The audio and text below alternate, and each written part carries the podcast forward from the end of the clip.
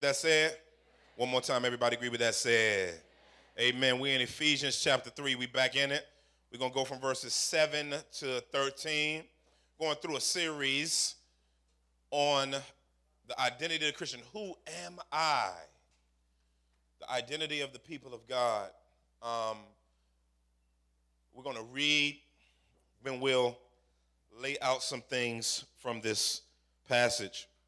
If you dare say amen, amen. Verse 7 it says, Of this gospel I was made a minister according to the gift of God's grace, which was given me by the working of his power. To me, though I am the very least of all the saints, this grace was given to preach to the Gentiles the unsearchable riches of Christ and to bring to light for everyone what is the plan of the mystery hidden for ages in God, who created all things so that through the church the manifold wisdom of God might now be made known to the rulers and authorities in the heavenly places. This was according to the eternal purpose that he realized in Christ Jesus our Lord, in whom we have boldness and access with confidence through our faith in him. So, I ask you not to lose heart over what I am suffering for you, which is your glory. I, I, I, this is, this is a, a mighty, beautiful, beautiful passage.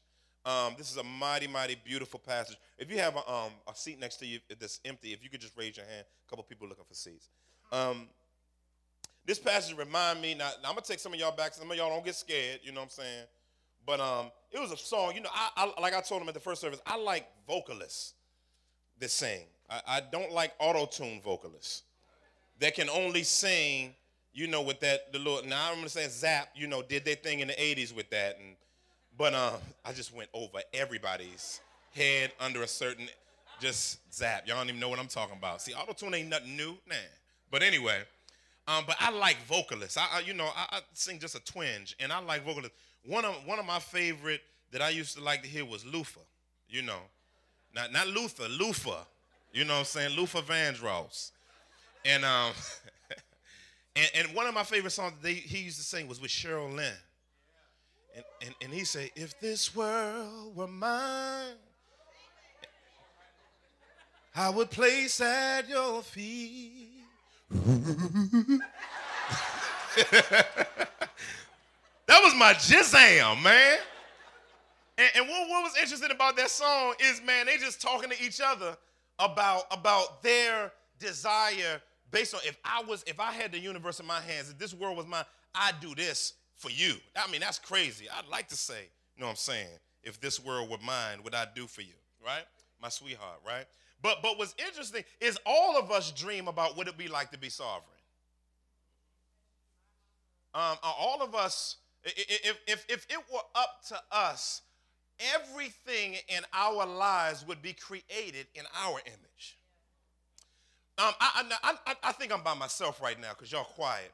But but I, I know you have, if I were a millionaire, what I would do with what type of car I would get. You know what I'm saying? You know, I get, you know, about you get the Bentley with the candy paint on it and the tw- and the 27s with the rag top. Y'all don't know about no rag top with the chrome on the side and the, you know, all of us have an image of what we would do, what, what my life would be like. I could sleep in more often. I mean, all of us would have, amen. I saw some people raise their hands.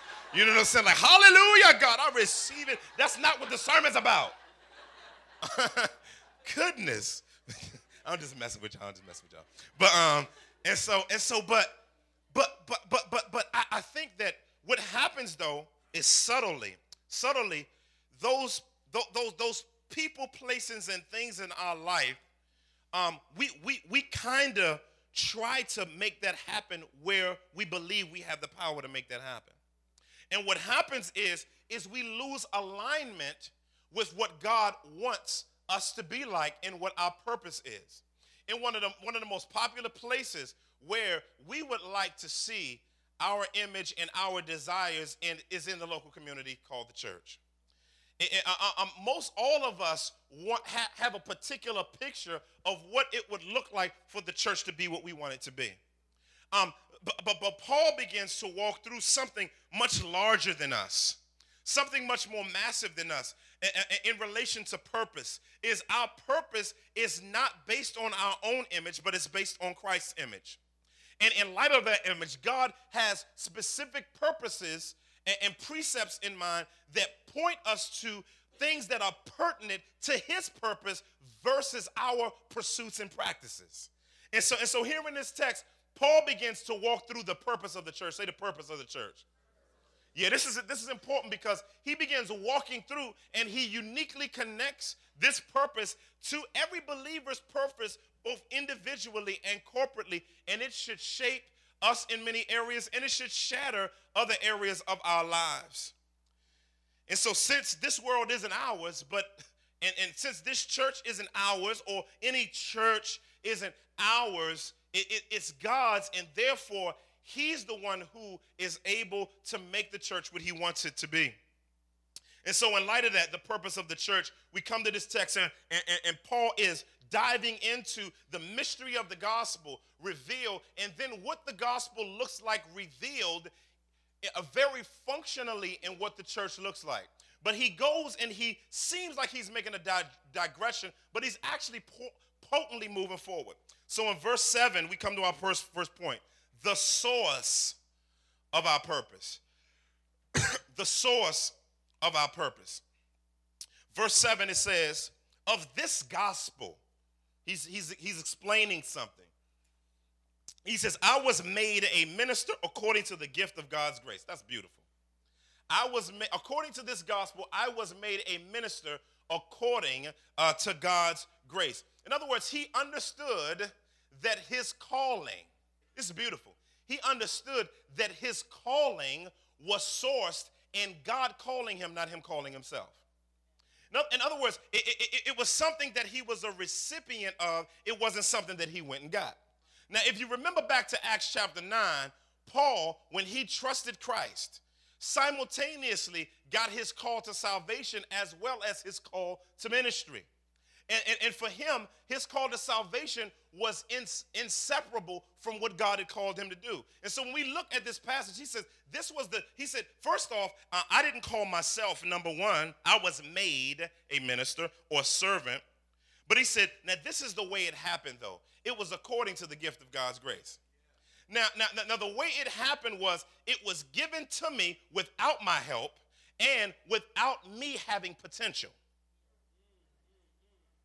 Did see, see, y'all know how God works. God is strange because God goes after people without potential.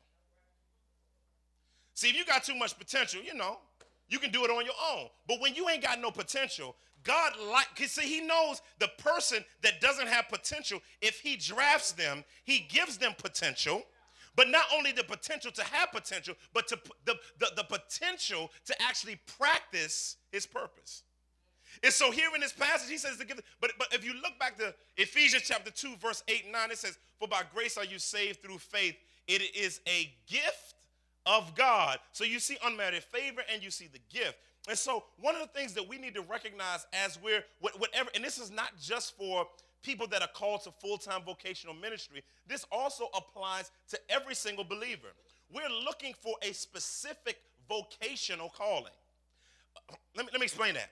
Your purpose is wrapped up in everything in your life and how you represent God in it.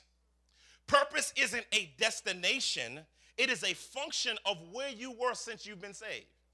So listen, purpose doesn't begin when you get to something. I'm getting educated to get to the point where I'm able to. That's not your purpose. See, see that's that's that's and that's an expression of purpose under the umbrella of God's bigger purpose. So they, are y'all struggling with me? And so, and so and so what's important for us to understand is purpose Purpose doesn't begin at some esoteric future point. It begins at salvation and is worked out functionally in our everyday lives. And it's done by grace alone, through faith alone, in Christ alone. But then he says, which was given to me by the working of his power. I like that. Because right here, you know what I'm saying? He's saying that this is, in other words, this was done supernaturally. This, this wasn't done by my potential. This wasn't done merely by my gifting. This wasn't done by God looking at me and seeing something in my future. He created that future that didn't exist by supernaturally interrupting me. Now, what's powerful about Paul is Paul, based on verse 8, he says, To me, though I am the very least of all the saints, the grace was given to preach the, um, the, to the Gentiles the unsearchable riches of Christ. So Paul totally understood that how jacked up he was in relation to his functional disobedience to um, God's mission through the church by persecuting Christians in, in, in Acts chapter 8. And so when God saved him, he knew it took supernatural work to change how he was. Because in, in because the gift of God's grace points to the depth of directionlessness and, and really rejection of, of how far off he was. See, it he knew that in order for him to be where he was, God had to change him.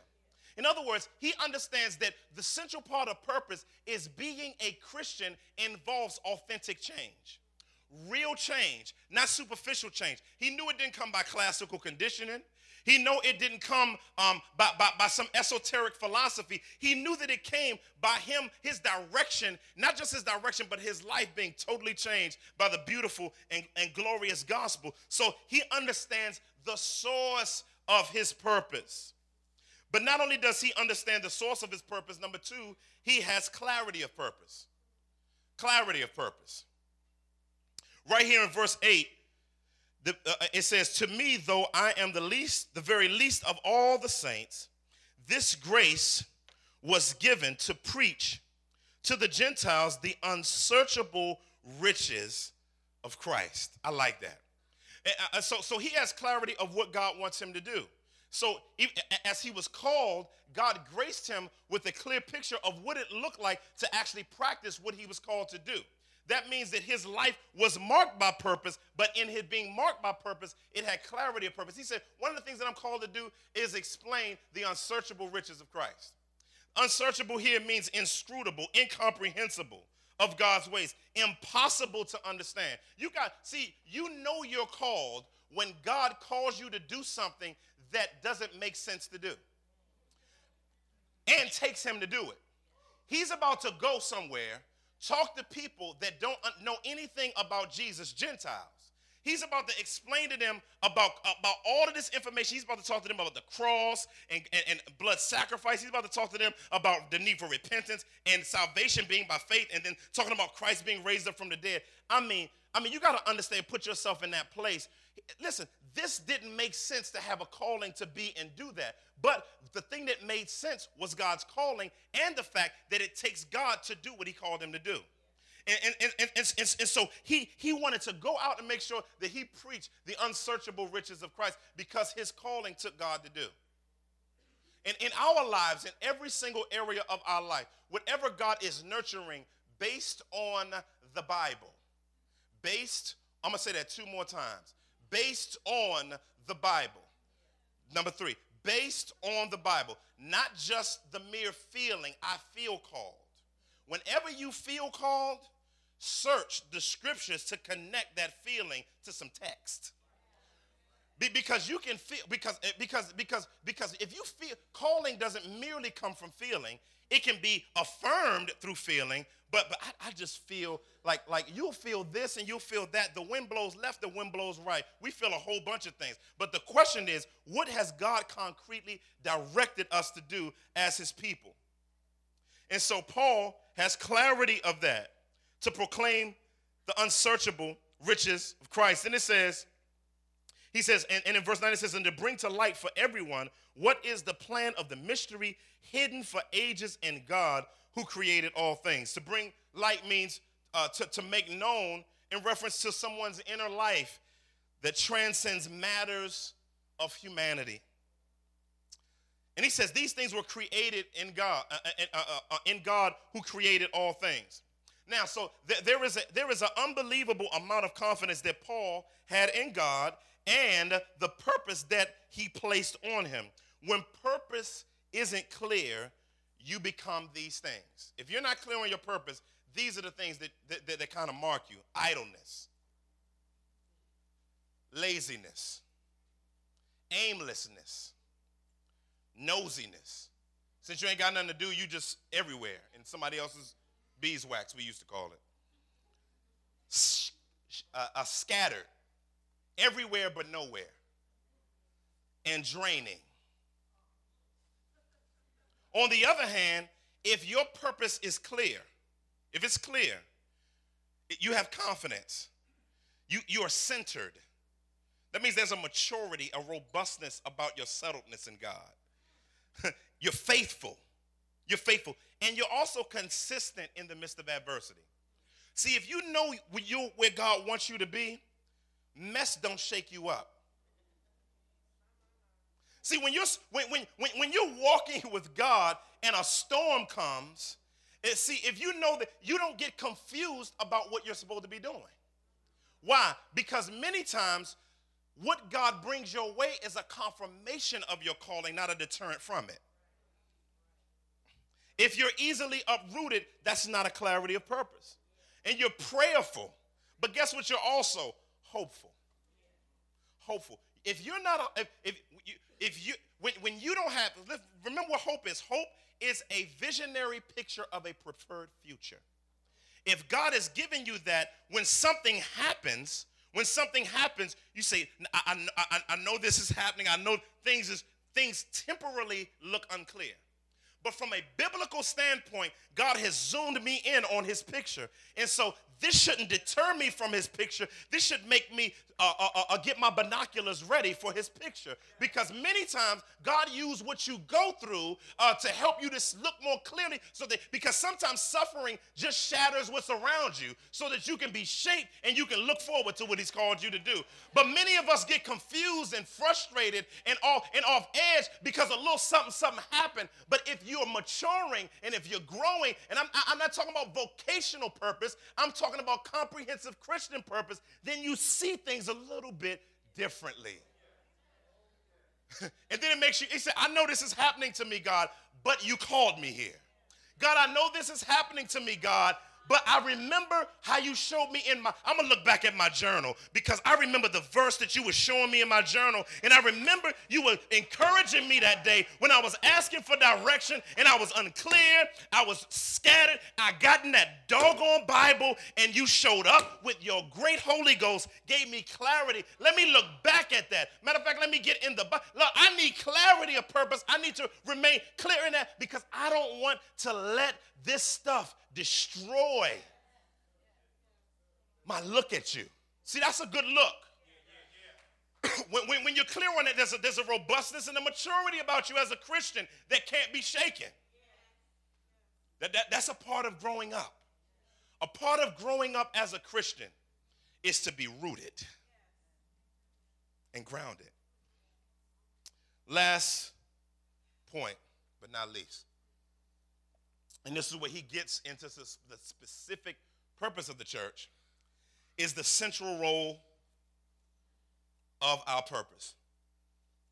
The central role of our purpose. Verse 10, he says, so that, stop, right?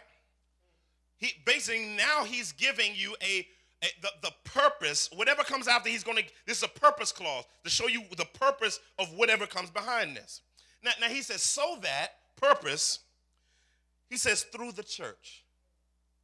Through here means conduit for something, the pipeline for something. And so that means whatever comes through it is a means of bringing something somewhere to some place, to someone, or to something. So he says, so that through the church. Let's stop there. Because, see, we can go on and talk about the purpose of the church, but you have to know what a church is to understand what the purpose of it is. So, right now, we're going to spend some time on defining what is a church. Say, what is a church? Yeah, what in the world is a church? And I think all of us, because have all of our dreams of what we want a church to look like. But let's look at what the Bible says church is. Now, let's let before we look at what the Bible says in that, let's look at what are some of our problematic issues with embracing and understanding what the Bible has. The, uh, the Bible says about that. First off, our understanding of church is usually very individualistic. Very, very individualistic. What do I mean by that? I am the church, therefore I don't need others. I use others as a means for what is convenient for me. So when we look at the church, we look at the church from a consumeristic standpoint. As long as you, you as long as things are like I want it and set up on my terms, I'm down. However, when the church started, I'm gonna create another organization that does what the church doesn't do, and I'm a Christian, so that makes it God doing it. So I'm gonna create something else outside of what God has created because I'm a better creator than God.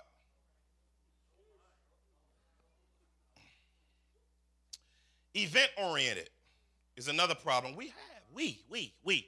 I go to a, I go to church as a place. The church only exists when we come to, to come into a building to do things that are formal spiritual things.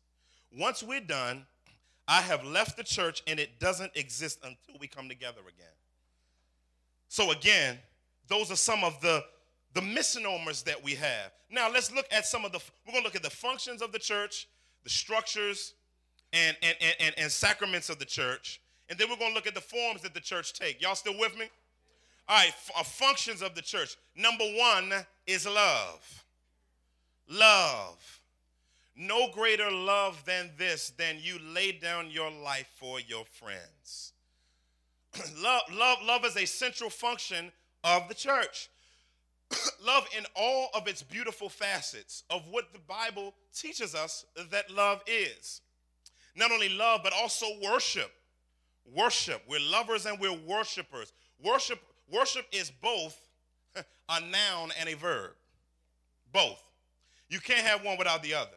You can't say you're a worshiper, but verbally it doesn't happen. So worship based on John chapter 4 says, uh, Jesus says the true worshipers, ver, a noun, of God will worship him in what? Spirit and in truth. So, worship there is not merely a verb, but it's the identity of those who've been transformed by the gospel. So, when a person becomes a believer in Christ, they automatically become a worshiper. Therefore, through the sanctification process, God is sanctifying us to worship less of other stuff and worship God the most and centrally. And, and it's also verbal because you gotta ex, you gotta live it out and you gotta and it should be expressed in gatherings with other Christians. Amen. I like the way David says, when I get to the congregation of the people, I'm gonna act a fool. That's what the text said. He said, when, the, when I come together with the saints, I'm going I'm going wild out under the Holy Ghost. You know what I'm saying? So so so it's, it's so it's all of those things. But when we get to the worship series, I explain all that. Anyway, number three, community. The church is a community. The church, that, that, that means that we're not a cult, but we're a community. That doesn't mean we together all the time. That's not what it means. But what community does mean is that we walk through the one another's, love one another, exhort one another, uh, uh, spur one another along to love and good deeds. The one practicing the one another's, uh, uh, uh, um, pray for one another, love one another. Those are the acts of community. Then you got service. We're marked by service. We're marked by service. Titus chapter 3, verse 1 talks about us serving our city. First Peter chapter 4 tells us to, to, to in, uh, employ your gift in serving one another. So service of the church is both is both for God's people, like Second Peter chapter 1 says, um, express brotherly kindness or brotherly love among other believers. That's through service. But then also it says after that, love expressed to the to the world in general. So so it's service. But then these are some other things that that, a church got. A, a church got to have this preaching. Good preaching. Uh, uh, um, and it could be solemn and it could be great yelling. Amen. It could be hooping and hollering too. Amen. Amen. Amen. I don't want us to, you know, act all, you know, it can be that. So don't just check out on, uh, is it in the text? Preaching. Paul told Timothy in Second Timothy chapter 4, he said, he says, I, he said, I adjure you uh, before God and his angels to preach the word in season and out of season, retort and exhort with great patience and instruction. Oh my goodness. So patiently preach. That means sometimes it takes time for the preaching to hit folk. Amen. But then also teach through your preaching. Don't just have it be aimless hollering or aimless information, but it must instruct. So it's both. That's what makes a church a church. Also, discipling. Everybody, though. Everybody. Every believer is responsible for discipling. Also, teaching, equipping in conformity to the image of Christ. And then also missions and evangelism. Missions and evangelism locally nationally and internationally. And it's not just for someone we send to a mission field, it's the identity of the entire community of God based on Colossians chapter 4, verses 2 through 6. And then evangelism. Paul tells Timothy in verse 7 of 2nd uh, Timothy chapter 4, he says, Do the work of an evangelist. So, in other words, engage people with the truth of the gospel. Now, let's look at structure structure and sacraments. This, this is just so we can get our heads wrapped around this idea of, of, of the church, right? So, so that we can, because we're still on through the church, okay? Now, structure and sacraments. Now, I know some of y'all, when I say the word structure, you shut down. Your whole system, your entire just mechanism just shut down because you don't like anything that holds you in place to anything, right? I'm just, you know, I just I just wake up, brush my teeth, and just go on with my day, like structureless. But what's beautiful about God is He's both artsy and structural. That's powerful to me. In other words, he, he's artsy in the sense that he can create mountains and clouds hover over top of them. Us look at it and worship him. That's art. You know what I'm saying? That, that, that, that's, that's art. Uh, he, he can make an eclipse in the sky and make the eclipse sometimes you can look at and then sometimes you can't look at but when the one you can look at even though light is being uh, uh, uh, eclipsed it still looks nice oh my god i don't ever know if you ever been out the city where it's no city lights you know what i'm saying and it's just dark and all you hear is crickets and raccoons you know what i'm saying and you look all around you and you look in the in the midst of the sky and when you look up at the sky you see the stars and you see it looks dark but something about it draws you artistically in where you're not just appreciating creation but you're cre- you're appreciating the creator. That's artsy. However god is also structural. Structural meaning that he, if he was just artsy he'd have just created the stuff but it wouldn't have had any organization Say, say a mountain like an avatar was just suspended in midair. I mean, what would that? What if you stood on a mountain and just crumbled under you? That's it looked good, but it didn't. It wasn't organized, right? What if water just went where it wanted to go, just everywhere, no gravity? You know what I'm saying? Water just hit you. Whoa, watch out for the water right there. You know what I'm saying? I mean, just I mean, so God, so God is beautiful in that by nature He's an artist and beautiful but also he's structural. He puts stuff in order because he's a God of order. So that's why we talk about structure, because that's his nature. And so, and so structure, meaning there should be pastors, there should be deacons, there should be baptism, there should be communion, there should be a clear congregation. What do I mean by that? it should not just be who, who comes together. It should be who specifically redeemed and, and on the squad to get something done. To get done what? I tell you to get done what? To get done love, service, community, mission, evangelism, uh, uh, uh, uh, conformity to the image of Christ, discipleship, teaching, and equipping. Who's on board for that? Not on board to say, I like what goes on. See, there has to be a clear congregation. That means that in order to be a clear congregation, there has to be clear commitment so that we can know who's Voltroning with us.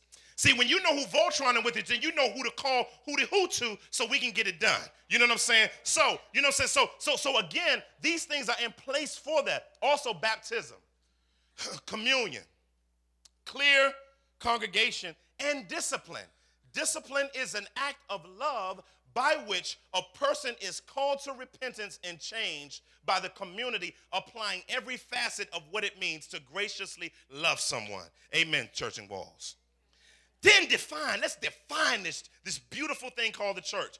A, a, a ragtag group of misfits call us. Let's def- how you define us, right? Like God ain't definable. Like I, when I got into theology class, our first paper was on define God. I took me five hours to start writing. You know what I'm saying? Define God. And he said, no, that's not a good one. So by the time I got finished. But define, the church defined. We're still on through the church. The church is the visible and invisible community of those who have been adopted into God's eternal family by grace alone, through faith alone, through Christ alone, and who function as Jesus' eternal representatives to earth until he returns. Let me say that again. The church, the church is the visible and invisible community of those who have been adopted into God's eternal family by grace alone, through faith alone, through Christ alone, and who functions as Jesus' eternal representatives to earth until he returns. Let's look at forms real quick. We're moving. Forms. The, the church can take multiple forms, okay? This is very, very important for us to understand. So that means we don't argue about forms, we contend for function. Function is all of those other things I just said. Forms are malleable as long as they don't violate the Bible. Okay? So come as you come as you are can can doesn't just mean come as you are in a certain sense. You know what I'm saying? Unless somebody's a non-believer and they're trying to get up in, but that means that you know if if if your gear is uh has promiscuosity, you know what I'm saying? Um, then that's not that's not the come as you are as we're talking about in scripture. But form. The church can take on multiple forms, but must have unity and function. That means meeting places of the church can be in homes, cathedrals, uh, community centers, can be underground church, can be persecuted church. We I even talked about in the first gathering. We we know churches that meet in clubs and bars. Some of y'all like, oh, the devil is a liar. He he's a liar. You know what I'm saying? But um, but but like but like again, like say, but but but the actually the question is, how are they functioning? How are they functioning? So again, we don't argue if somebody has a different function uh, ecclesiologically than us. Let's not get in an argument with them about function. Amen.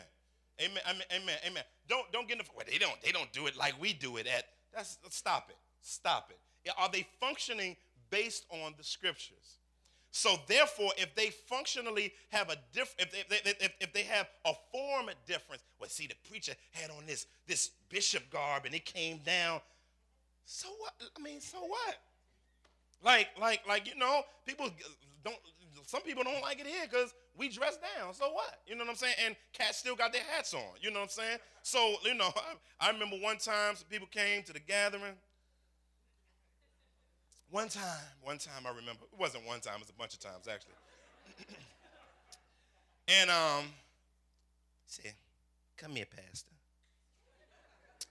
I got to talk to you about something. Great message, great message. Amen. Uh, music, bless the Lord. Amen. Come closer. You got earrings.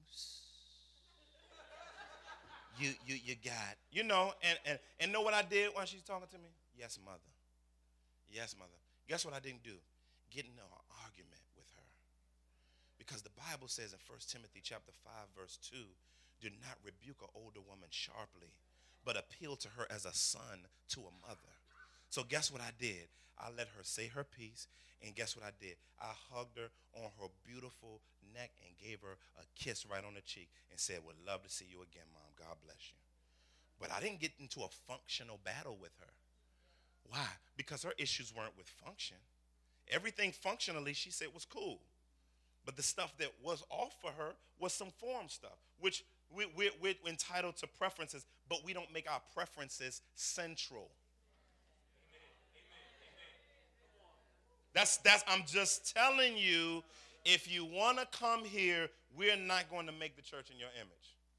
There's only one person's image that is worthy of us being chiseling into, and his name is mighty Yeshua Messiah, Jesus Christ. And so the image of Christ is who we want to see all of us chiseled into that particular image, Romans 8 29. We're going to move on. Manifold wisdom. Manifold, he says, that we, we're supposed to, so that, the, so that through the church, the manifold wisdom of God might be made known to the rulers and authorities in the heavenly places. I like this. Manifold means uh, to be diversified, varied, many sided. It means taking on multiple forms without keeping the central function. So, so manifold wisdom of God, Sophia is the Greek word there for wisdom.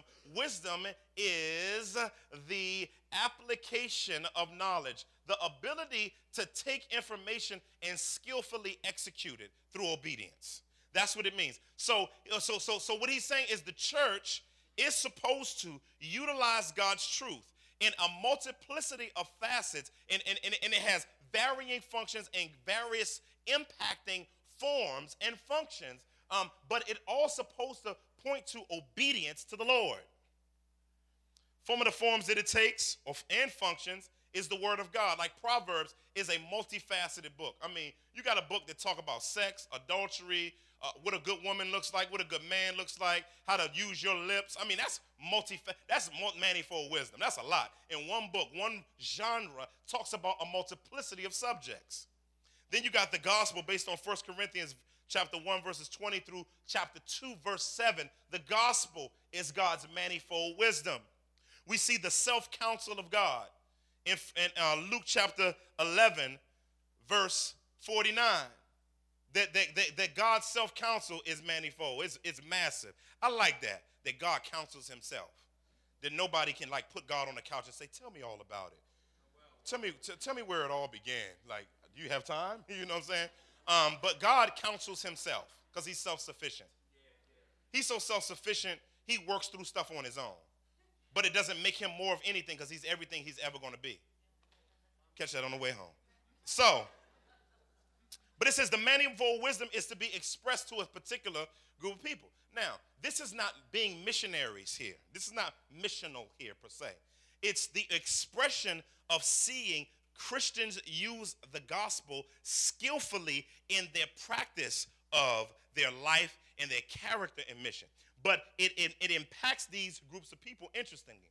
It says, it says, it says that guess what? This manifold wisdom is supposed to be made known to the rulers and the authorities in heavenly places. So, supernatural beings. So, that means angels and demons watch the church. Angels and demons watch the church. Now, angels watch the church because they rocked. They rocked off of us. A raggedy, ragtag group of people that got saved and different and walking with God blows their mind because they remember before the fall and what it was like. So they was like, oh man, it's gonna be, the, oh look, Adam, no, no, no, no, no. Adam messed, oh, Adam, Adam. Adam. So they were wondering how God was going to do what he had decreed before the foundations of the world. Then the children of Israel got to wilding. He was like, oh, oh my goodness, let's get in. Then he said, uh, then they got a chance to cut some people. They said, good, I'm glad I get to get in on this. And they get the dude standing 20 stories up, get to wipe out people and everything. But then all of these promises, see, y'all don't even know that's in the Bible. Dang, God had somebody wipe out people with a sword that was invisible, yet it visibly cut them. Dang, right? Crazy, right? So they went through they went through redemptive history, watching God do stuff, watching man act a fool, and angels uh, wondered how was God going to do his work among people. Powerful. So God uses the lesser being to teach the uh, teach teach the, the the larger being, an angel, what God is like, based on being submissive to the manifold wisdom of God. Then demons, right? You know they ain't, you know they gonna wild out too because it says all rulers and authorities in spiritual places. So demons, what they wanted to do is they didn't know the manifold wisdom, but what they wanted to do is to work against the manifold wisdom. That's why every time God was um, progressively revealing his manifold wisdom, there was opposition. Remember when Jesus was being born, guess what happened? They tried to kill him. Why? Because they didn't know what the manifold wisdom was going to be like. They just knew that something about Jesus was going to be unique because God was becoming man. Now, demons were trying to work against it. Angels were celebrating it because the one who the cherubim and seraphim worship has now become human and they're rocked. They're like, how in the world? He was just sitting right there.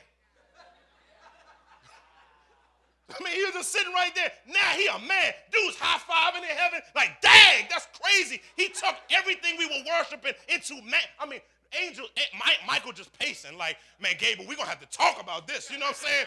They, they like, this is mind-boggling, right?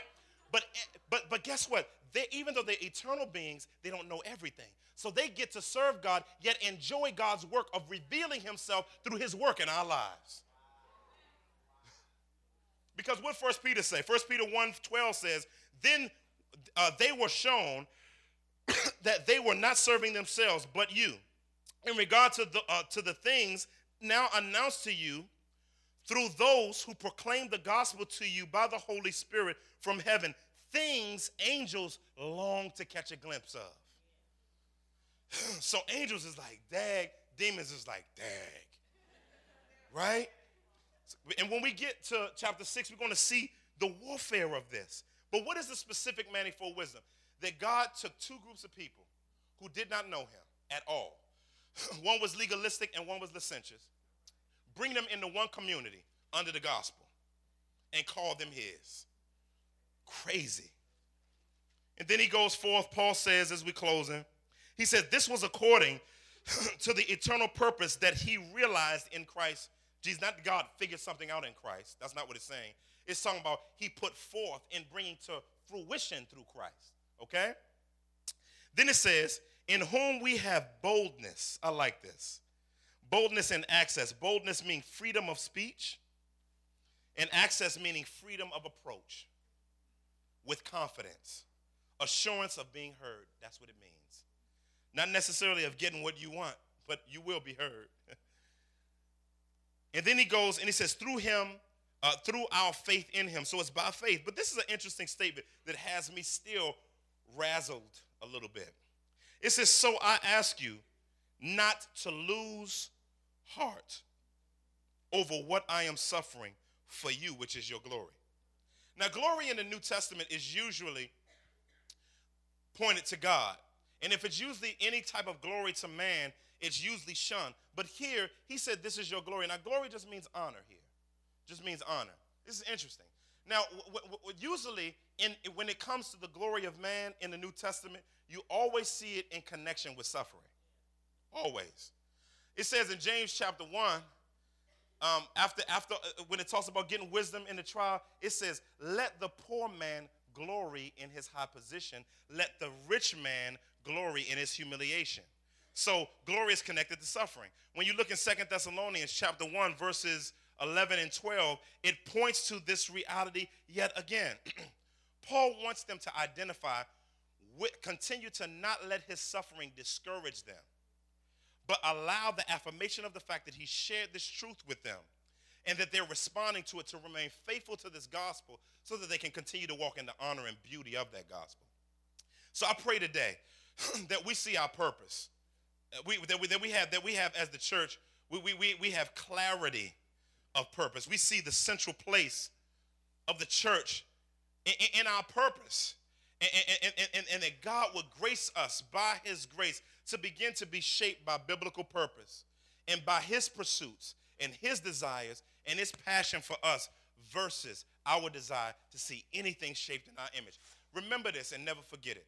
Everything in your life, everything in your life is rigged to make you look like Jesus. Everything. Everything. The thing that you're complaining about that God won't remove, it's Him making you look like Jesus. Uh, uh, uh, uh um, where you are is not an accident. Everything in your life God used for divine purpose to reveal us as being in Christ, but to also to show off who Jesus Christ is. So I pray that we would snack that up, eat it up, swallow it, be nurtured off of it, and allow God's truth to change us. Amen. Father, we thank you and we honor you for the purpose of the church. Um, you, by divine design, you have you have created us um, to honor you and to bless you, and to see the central role of our purpose in you. So, God, I pray in Jesus' mighty name. Wow. In Jesus' mighty name. Um, that, that, that you would continue to orchestrate our lives to reflect the beauty and truth of what it means to be in Christ. And God, we're learning so much from you. And we're, actually, we, we like learning from you. And, and, and, and, so, and so, God, as we grow and as we develop, I pray that uh, you would help us to be strengthened in love as a community. I pray that we would be strengthened as a community, that we would be strengthened in service, that we would be strengthened in preaching, teaching, equipping, discipling, um, um, um, all of those different missions and evangelism. that all of these things that we would be confirmed in them and strengthened in them. And we're going to we're going to continue to commit ourselves to you and walk relentlessly with you no matter what. Just as long as you're empowering us. In Jesus' mighty name we pray. Amen.